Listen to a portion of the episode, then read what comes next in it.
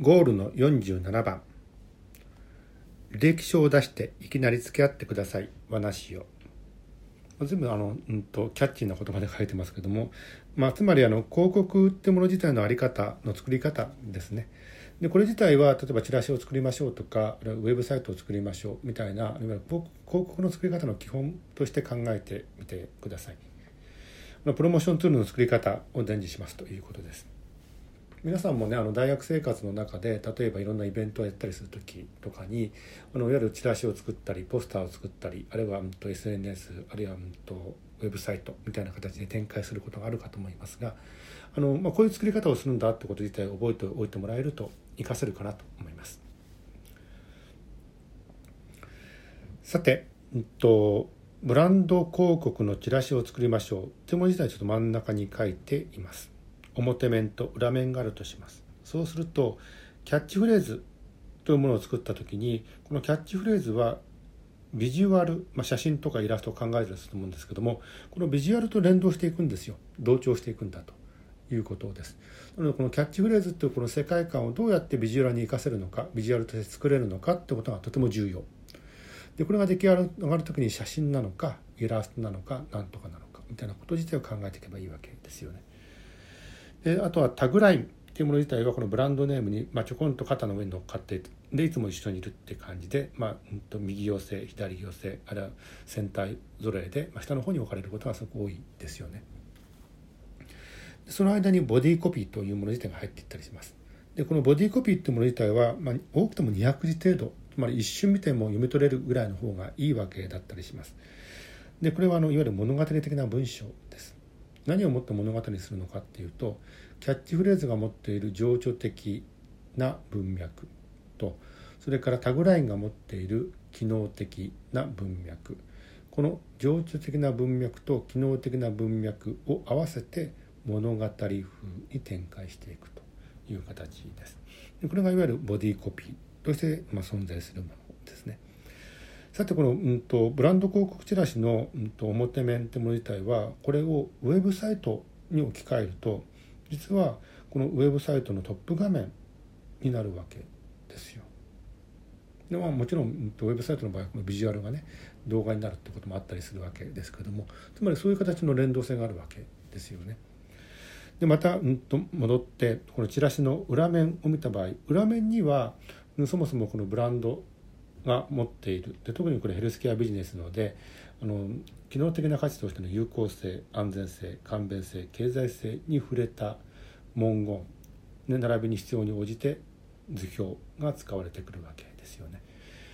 でもちろんここには有効性安全性はねっていう形の言葉がなくても結構ですけどもあの要件的にはこの4要件有効性安全性簡便性経済性に触れておかなくちゃあの情報としては足りなくなってしまいます。あとは基本事項と商材写真みたいな形になるのかなと思います。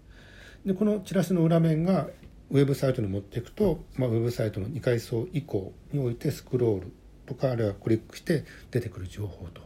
なるわけですよねいわゆるランディングページを見ていったりする時においては。っていう形であの何も、うんとね、チラシは、うん、イラストレーターいじれる人が作ればいいんだとかね。あるいは、うんと、ウェブサイトについては、まあ、それに詳しくちょっといじけいじくれる人がちょこちょこって作ってくれればいいんだみたいなのもね実は全くなくて。あのブランディングのためのブランド分析があってこのブランド分析によって引き出されてきた広告コピーの3要素をもってしてでそれをビジュアルにしたり物語にしたりするチラシに一回置き換えてみるような発想があってでそれがあってこそのウェブサイトとなるわけだったりします。なのですごくあの戦略的並びにこれ設計図的なものとして動いてるんだという認識を持っていただきたいなと思います。はいでは本文に行きましょう。ゴールの47番履歴書を出していきなり付き合ってください話を